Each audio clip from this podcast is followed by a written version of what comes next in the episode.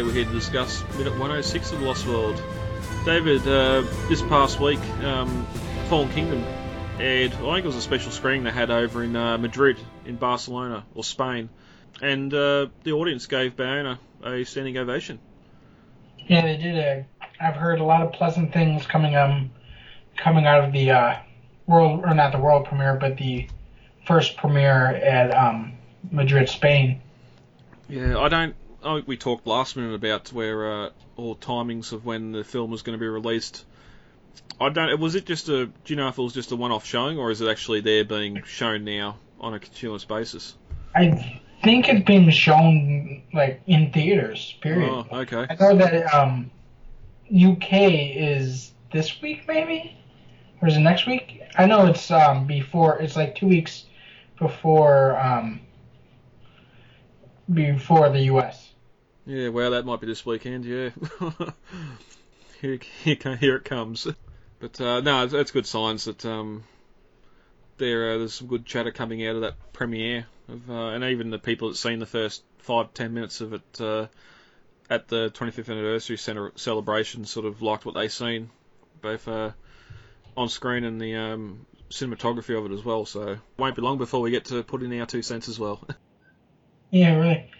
A lot of the um, what I've heard, a lot of descriptions of what I've heard coming out, call it almost as good as the first and brutal, which I like because I like brutal. Yep. the Lost World is very brutal, so that's a good sign. Yep, they're they're big dinosaurs. They're not balloon animals. There's got to be collateral. CQ, CQ, this is Engine Operations Harvest Leader to Harvest Base. Repeating, I'm calling for Engine Operations Harvest Leader, seeking Engine Harvest Base. Go ahead, Harvest Leader. One last thing before we get into 106 as well.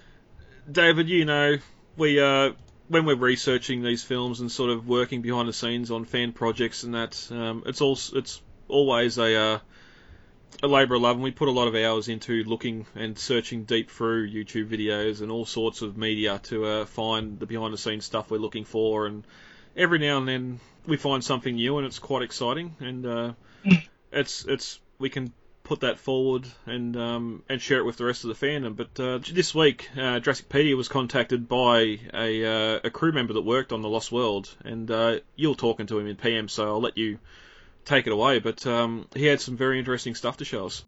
Yeah, he did. He um, I can't remember the exact position he had. It was something like second unit director or something. He was something like that. But um, he had a lot of behind the scenes footage that has been previously unair uh, unshown. Some of it included um, footage of from the Fieldbrook um, location where the Lost World was filmed, and it was just all a bunch of um, them setting up and B-roll takes and a bunch of really cool stuff.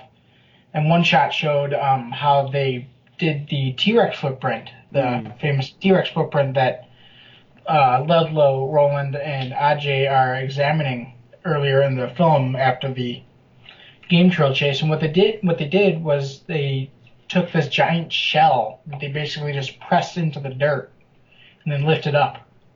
And it was really cool to uh, see them uncovering this because they also in this in the box they all, it was just this giant three foot across T-Rex uh, shell of a footprint, kind of like what you would have as to make a sandcastle with.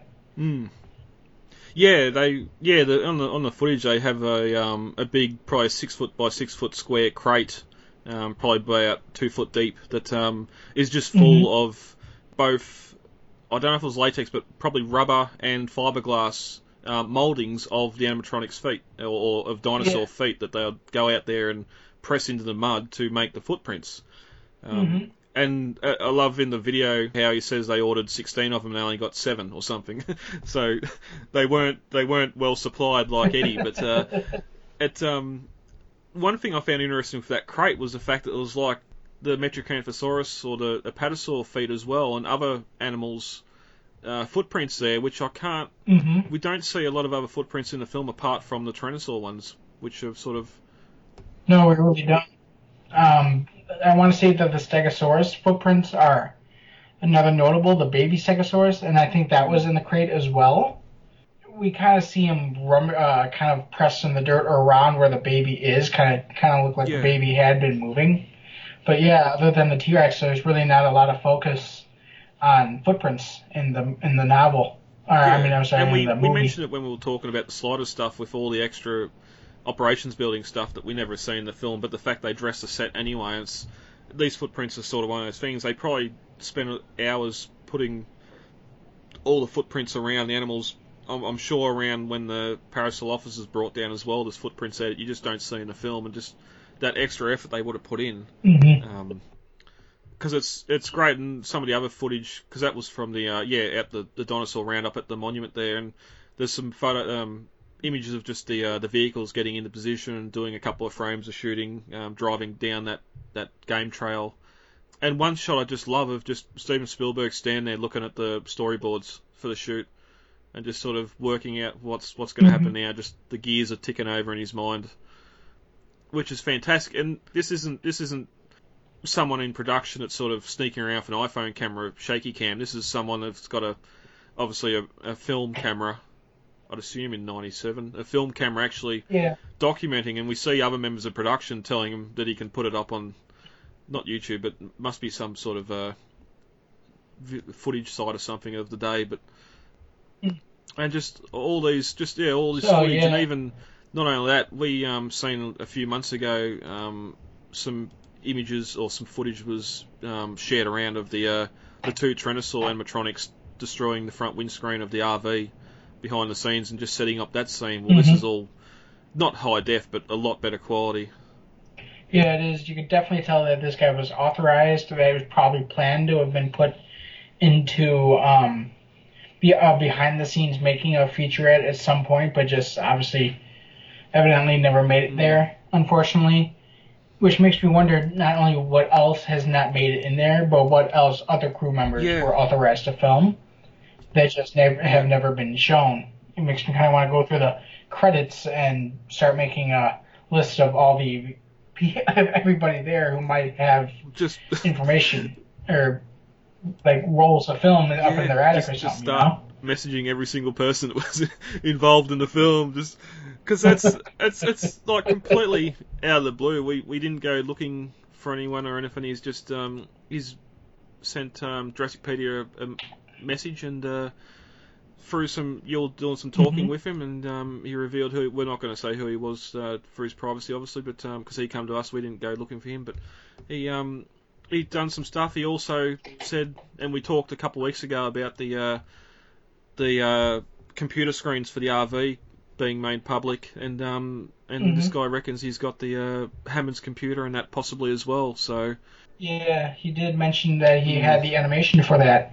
And I asked him if he would pass that along, and he said he would. He also said he had a few images of the worker village. He, yeah, Uh, he did say he had some uh, other stuff for the worker village, which um, eagerly anticipating. But uh, yeah, it's just fantastic, and we're gonna work our best to try and distribute that onto uh, Jurassicpedia the best way we can. Mhm. with his uh, with his permission, of course. But it was just fantastic, just finding some a lot of new stuff on that's new, never been seen before. He's it's probably been sitting in a box in his cupboard for years and never been seen. yeah, really. It's just fantastic. This stuff surviving this long. hmm I don't even know, like someone like that. If he if he said to Universal, "I've got all this stuff," donate it to Universal to put it on the DVD or something. I don't even know if Universal would do that. Probably not. I mean, he'd probably be stuck in their archives forever. Kind of like the Ricardo notes, who, um, are who one of our associates has been kind enough to repeatedly go to um, the archive, the Ricardo archives at his school, and not copy, but like just Mm. take notes down on and Yep. pass along. So um, yeah, that's ex- very exciting, and uh, hopefully we get some more some more out of that shortly. It's um, Mhm. it's a great time to be a fan. Yeah, it is. It really is. Especially with people who have worked on the film now, seeing that the love for the franchise has come back. It was revealed that um, I think what was it, two hundred? No, it is I think one hundred and eighty million dollars has been spent on marketing. alone yeah, for I this did movie, see that news report today. That's insane. Which, yeah, that is insane. But consider that the Lost World spent 250 million, and this is 1997 money. I know. I'm just trying to think what that. Because the sta- all your stationery and that sort of stuff and party supplies, that's not marketing, is it? It's merchandising, but I would have to say that probably a lot of the prop shows and traveling exhibits did factor into that because they did send a lot of the props Yeah. around to uh, around to uh, various spots across the Yeah, I can only imagine how much it would have cost to drive that RV around the country as well, with a with a crew a crew to watch it set up and make sure it wasn't stolen. hmm Yeah, really. and in that article too, they've just um, revealed a big Tyrannosaurus statue um, from Fallen Kingdom in uh, I think it's London, where some of the marketing money's going to over there. So Yeah, I think it was. yeah, I I just find it funny. It's like Star Wars, it's like spending all this money um, marketing a Star Wars film, and Mhm. you could you could just you could spend a million dollars and put a couple of TV spots, or even just the trailers. Put a YouTube trailer out, and people are going to see it as long as they know the film's coming. they're going to see it, but because Yeah, really. Because that's Right. that's that's 185 million that's got to be added to the budget to get back, and I'm sure they'll have no trouble getting it back. But yeah, it's it's bonkers just how much money they spend on marketing for these films. What's the matter? He didn't make it. RJ. Oh, I'm sorry. Really? I am. I suppose before we get into 106, also um, while we're on the on the topic of sort of behind the scenes for Lost World, I don't know if I mentioned it a few weeks ago. I had a winning bid on eBay for a um, auction book from back in 2008, uh, which had a a lot of Jurassic Park and Lost World props in it. Um, Yeah, you mentioned it to uh, us, but you didn't. I Okay. don't think mention it to. Uh, yeah, yeah. the Well, podcast one, here. the one thing that sort of sucked me into it was the fact that it had the uh, the like a standee of the uh, oh not a standee, but the um, ma- maquette of the Dilophosaur on the cover, and um, it was the only it was the only Mm. Jurassic Park themed thing in the uh, in the auction book, but uh, a lot of other stuff like the uh, Screen News Velociraptor heads from Jurassic Park 3, um, the baby Stegosaur was on auction. Um, the the big, um, I think it was a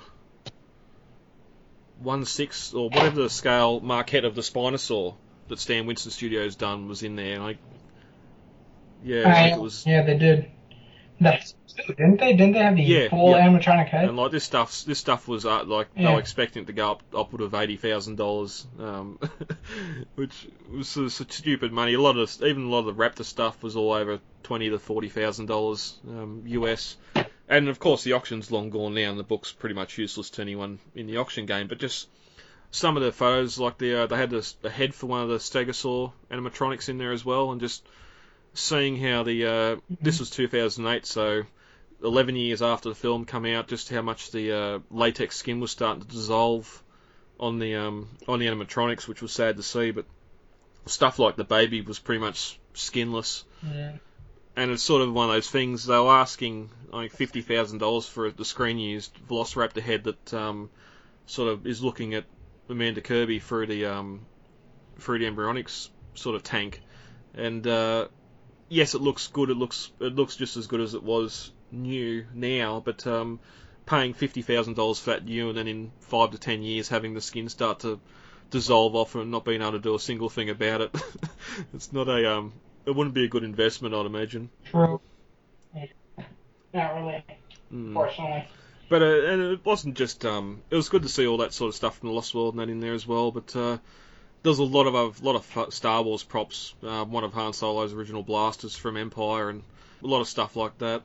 You wouldn't mind being able to give me a scan of Well- that, ya? I'm thinking about doing a uh, Han Solo uh, cosplay for Star Wars Celebration in 2019 is coming to Oh, wow. Chicago, where I live nearby. So I'm really excited to go. I'm probably one of those life in the, once in a lifetime chances Hmm. to see, and so I would love to get scans of that. Yeah, well, that was going to be my question um, to you: how best to scan. We can talk about this after we finish recording, but because I, I took a couple of quick photos with my phone and I can post them up to the page. I, I think I did post them up to the page, but um, I'd love to get just some try and get some high def scans, even if I have to mail you the book so you can do it. I don't know. We'll, we'll work something out there. But um, is that is that Star Wars museum still getting built there? Not happening now.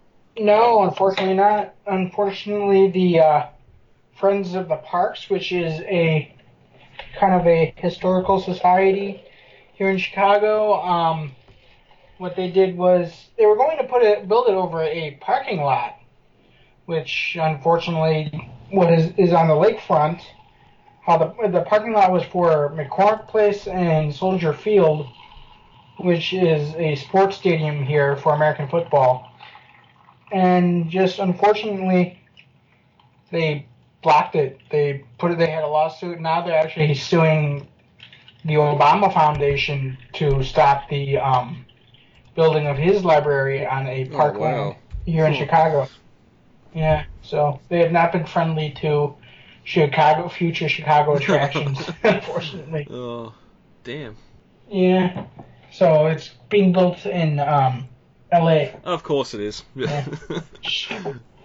which is unfortunate because nobody in, and none of the people in LA really like Lucas except for Spielberg because Lucas did every all built his empire outside of LA and actually got kicked out of the Yeah. scriptwriter or the directors guild because he did things his own way not how the directors guild wanted him to Yeah, and I was just thinking maybe it's it's sort of a case of uh, people who live in LA can afford to go out and visit stuff in the rest of the country, Mhm. but um, prefer it to be in their own backyard. Yet people in the rest of the country can't afford to go into LA to visit stuff. But yeah, you've got. Universal Studios, and that they do quite well Mhm. with visitors. So Well, the reason George Lucas wanted it in here in Chicago is because his wife is from here. So that was it was like really a big thing for his wife for the Lucas Museum to be here in Chicago. But unfortunately, yeah, it did not happen. They're leaving. I, I, I think they're leaving. all right. Um, ready to get into 106. Cheer. As we ended on minute 105, the Tyrannosaur had found its water source in the back of a suburban home. Inside, its footsteps had woken young Benjamin, who had crawled to the end of his bed to see what was making the noise. As we open on the minute, Benjamin watches on wide-eyed as the Tyrannosaur growls outside the window. It takes a step forward, moving to the second window, and looks in at Benjamin and growls again. At the 14 second mark, Benjamin slowly climbs off his bed and leaves his bedroom. At the 23 second mark, we, we cut back down to the pool, and the family's dogs barking at the Tyrannosaur. As the massive animal laps from the pool, the dog tries to get closer and drags his dog kennel towards the pool and the Tyrannosaur. At the 31 second mark, the Tyrannosaur growls at the dog, and it turns and whimpers, and hides back in its dog kennel. At the 36 second mark, we cut back inside to the parents' room. Benjamin says there's a dinosaur in the backyard but they sleep, ignoring him. He climbs up on their bed and pulls the covers back. He says once again, there's a dinosaur in the backyard. And the two parents slowly wake. And as we end minute 106, the two parents are arguing as Benjamin pushes them towards his room. As what happened last week, we got that big head of the Tyrannosaur sort of emerging through the window, and um, it growls and looks in at Benjamin. And he, uh, as we said, he just sort of those big white eyeballs as his eyes go wide, and uh, looks for a moment, then uh, slowly gets off the bed and walks off. um, And then- what do you do when a T Rex shows up outside your bedroom window? yeah. Well, in a Jurassic World, you know to stay still. um, I love it's sort of they the parents in a minute they when they come back they complain about the fish tank and um, how he needs a nightlight and that. I just love how much lighting is on in this house. Um, Mhm. First, Yeah. the, first the fish tank, and yes, his bedroom's sort of dark around the fish tank, but here he sort of walks out of his bedroom past the top of the staircase, and all the lights are on in the house. And uh, Yeah, I noticed that when um, the T Rex first goes through the fence, you can see the entire downstairs is lit. Yeah, even the neighbor's place, the top upstairs is lit as well. It's just for four Well, o'clock. I wonder if the sound may have woken them up. You know? Mm. Well, even Oh no, because security lighting would only be outside. You wouldn't have inside lights turn on if motion sensors No. are tripped or vibrations. No. Yeah, but um, we cut. And there's also I just noticed there's lamps along that wall there. Yeah, There's those like- lamps. they're, they're the lights like- I noticed. Home lamps. Mm. Whether it yeah, might there's- it might be a case where the toilet, the only toilet in the house is downstairs, and they got the lights on in case you need to go to the toilet at night. But even then, if, if they're as rich or the house looks bigger or nice and big, so I'm sure there'd be an ensuite and up, upstairs toilets anyway. But hmm um, it might be for that. I don't. He seems old enough to be able to go to the bathroom and not wet the bed or anything like that. Yeah. So, yeah, we cut down to the backyard again, and the uh, the family dog's barking away, which we heard in the script previously. But uh, the Tyrannosaur sort of its big head bends over and starts lapping up water from the pool, and uh, I love how the dog sort of just drags the whole doghouse behind us. It walks over, walks over just to. It's, it's stopped barking at this sto- at this stage. It's sort of like, just what the hell is this? And sort of dragging the doghouse over so I can get closer and sniff it. and then of course the T Rex just growls at the dog, and the dog whines and goes inside his doghouse. yep, that's just a. Yep, you're bigger, you make more noise, so I'm going to turn around with my tail between my legs and, and run back into the doghouse for safety. hmm Or not. But, um, yeah, we cut back up to the parents' room, and uh, Ben's standing beside the uh, the parents' bed as they sleep. And, um, again, there's too much light in this room. There's no way I'd be able to sleep with the amount of light that's shining into this room. but, um, he just says there's a dinosaur in the backyard. And uh, after being ignored, sort of jumps up in the bed and pulls the covers back to uh, to wake his parents. Um, now, I we haven't really been ones to comment on fashion and uh, or, or the costumes in this film, but uh, Southern California um, and San Diego, and this was around Christmas time, so would you be wearing full length pajamas? I don't know. I know somebody. I have a friend who used to who are who grew up in Southern California in L.A. And she goes to school with me in uh, Chicago, and she thinks 60 degrees is freezing cold. so, um, here in Chicago, 60 degrees is shorts weather. yeah, yeah. Well, I suppose I- it's, it, it's like it's like that old Family Guy joke too of the women always want to turn the thermostat down, the, the men sort of who, who's turn turn the temperature down. It's, it's Yeah. hot, make it hotter in here, but and I, I'm I'm sure yes you've got you've got a um actress here in bed. You're not going to have her in a bikini or anything or even Yeah. shorts and a t-shirt. I'm sure. Okay, they, we got two parents sleeping here. Let's just put them in pajamas and and go from there. Mhm. But I don't. I heard somewhere. I think it was um, the recent cold snap San Francisco had, or it might have been Houston, Texas, where they've got no heating at all because it's such a hot, arid climate. There's no air conditioning on buildings and that there. I think it Um, might have been Houston because yeah, I did hear something about similar about that. Yeah. Because, well, the thing is, in the anywhere south of the Mason-Dixon line in the United States, um, you get a dusting of snow and everything's shut down. Yeah. That's the big. That's the big joke is that Chicago scu- schools only get shut down when there's like two feet of snow. Mm. Yeah, no, I just found it fascinating that sort of, and we're sort of where where I am here, we're sort of in the. It gets hot and it gets cold, so you have both heating and air conditioning for um Mhm. for those seasons. But yeah, even um, I suppose up in the tropics and that you don't really have heating either. So Not really. No. In some places, like some of the older homes, don't even have AC. The homes are built with the heat in mind, so they just have windows everywhere that they just can open up and let the breeze come through. Yeah, that's one thing that's definitely not getting built into new homes, and why people feel like they're dying when uh, the AC, the AC lets stops. That is true. Yeah.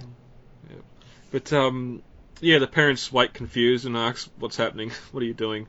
And um, he says again, "There's a dinosaur in the backyard." And then we cut back to that hallway as he's leading the parents back to the bedroom, and they're arguing at each other. And um, again, around 4 a.m. in the morning, and all the lights on.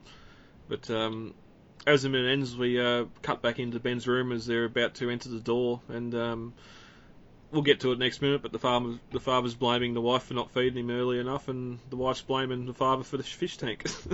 so uh, we'll get to that discussion next minute. But uh, anything else on that you want to talk to talk about, Dave, before we get into the shooting script? Sure. Um, there's not a lot, not a lot happening these two minutes. Um, a lot of, lot of the T Rex walking around and the family sort of trying to find out what's going on. But uh, as we said last minute with the shooting script, um, Ben sees the um, the barking dog, and it's described as a nasty, ugly, ugly looking pit bull that's chained up, and the and the word Rex is on the above or above the door to the doghouse, which I'm surprised this doghouse doesn't have that on it.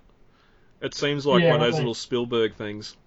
Yeah, it does, and it's funny because in the do- in the final movie, dog is as far from being a nasty snarling pit bull.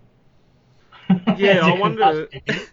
I wonder if they just done that so you weren't um, annoyed, saddened, or whatever by the dog dying that we see in a couple of minutes' time. But the Well, fact, it's funny because I know people who absolutely hate the Lost World just because of this up, next upcoming minute where the dog does get eaten. And I'm like, why do they have to eat, let the dog get eaten? Oh my god, that's so sad. I mean, the, the T Rex rips a person in half, but they're saddened by the dog, yeah, and that's what ruins it for them.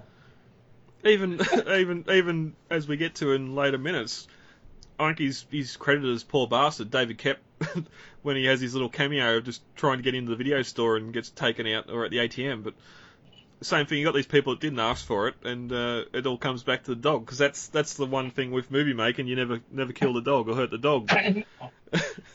but he does it here, and um, yeah, it's it's done, and um, or in a couple of minutes he does it. But uh, yeah, I just wonder if um, if they're gonna if they planned on making it sort of an ugly, not so much a dog you'd care about. Like, let's not make it a Labrador or I think, I think this dog this is a boxer, isn't it? Which is a pretty much beloved dog to start Yeah, with. So It's looks it looks like a lab boxer mix. I might not be yeah, exact. I'm not exactly sure of the breed of this dog, but it's a cute dog.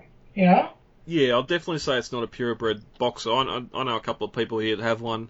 I wanted to get one, but I didn't want to have to pay over a thousand dollars for the puppy. so, um, uh, yeah, so, um,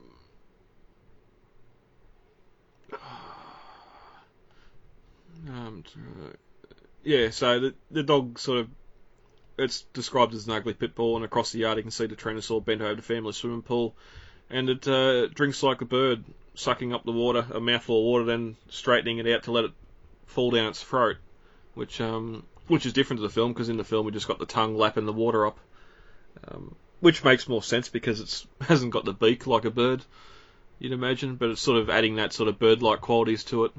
Um, and the dog's continuing to bark at the intruder, and um, the Rex turns and looks at the dog and. Uh, finds him irritating, but the dog keeps barking, um, straining on its chain, dragging the doghouse closer and closer, like it's trying to attack the Tyrannosaur. Where in the in the film, it's more of a inquiring, inquisitive sort of going closer just to see what the hell it is. But uh, Benjamin turns, well, Benjamin turns away from the uh, window, um, and the uh, Tyrannosaur leans down towards the dog, and when it straightens up, it's got the whole doghouse in its mouth. So again, here we got the whole death of the dog and um, it's only then the barking stopped inside Benjamin's parents' rooms. The mum and dad are fast as sheep still, and uh, he goes there and says, "Dad, Dad, there's a dinosaur in the backyard," and uh, and does all that before um, waking them and they're sleepy and lures them back to the bedroom. But in the script, the uh, the dog bites it here early on.